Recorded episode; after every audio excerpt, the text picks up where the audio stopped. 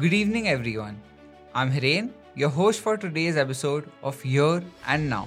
Welcome to the 61st episode of our podcast, your go to source for the latest news and updates in the insurance industry. So let us get right into it.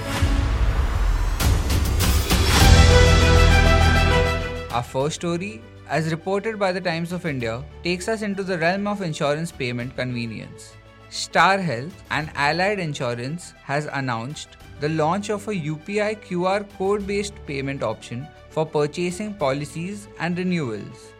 With this, all essential payment details, including the premium amount, are pre fed into the QR code, simplifying the payment process and eliminating the need for manual premium amount entry. Customers can make payments with a quick scan, ensuring a hassle free and error free experience.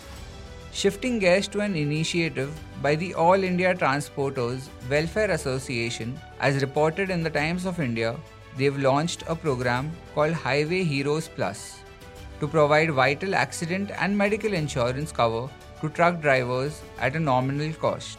Already, nearly 10,000 drivers have received the Highway Heroes Plus cards at a nominal cost of rupees 1000 per annum. The drivers having these cards will get accident insurance up to rupees 5 lakhs, personal accident hospitalization up to rupees 1.5 lakhs and temporary total disability of 1% of the sum assured every week up to a maximum of 100 weeks.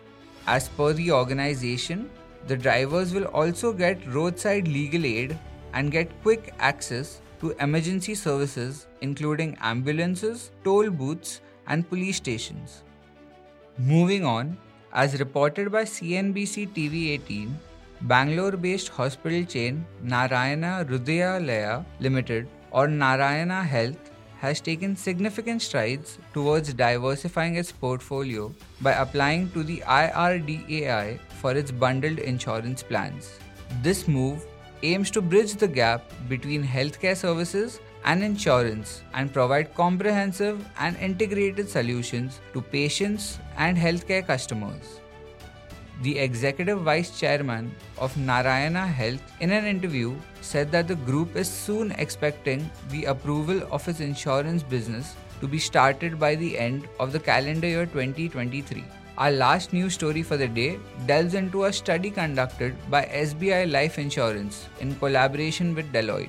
As reported in ET the study titled Demystifying the Indian Consumers explores the allocation of Indian households' annual income to financial security. The study reveals that on average, 52% of Indian households' annual income is allocated to financial security.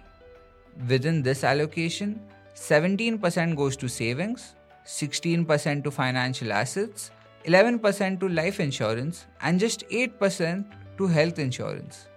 The study, conducted in 41 cities with over 5,000 respondents, noted that the COVID 19 pandemic prompted consumers to prioritize financial security. Yet, as the pandemic's impact diminished, concerns about rising inflation and living costs have resurfaced.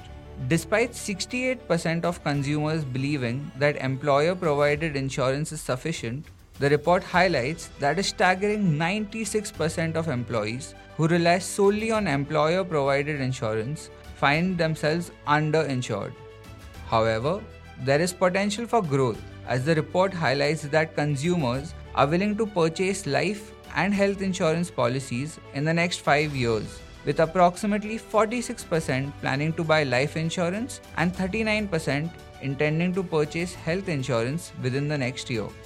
A comprehensive customer education strategy, including explanations of the differences between insurance and investment options, simplified insurance products with affordable premiums, and other initiatives, can play a pivotal role in increasing financial literacy raising awareness about insurance, and driving higher adoption rates among consumers.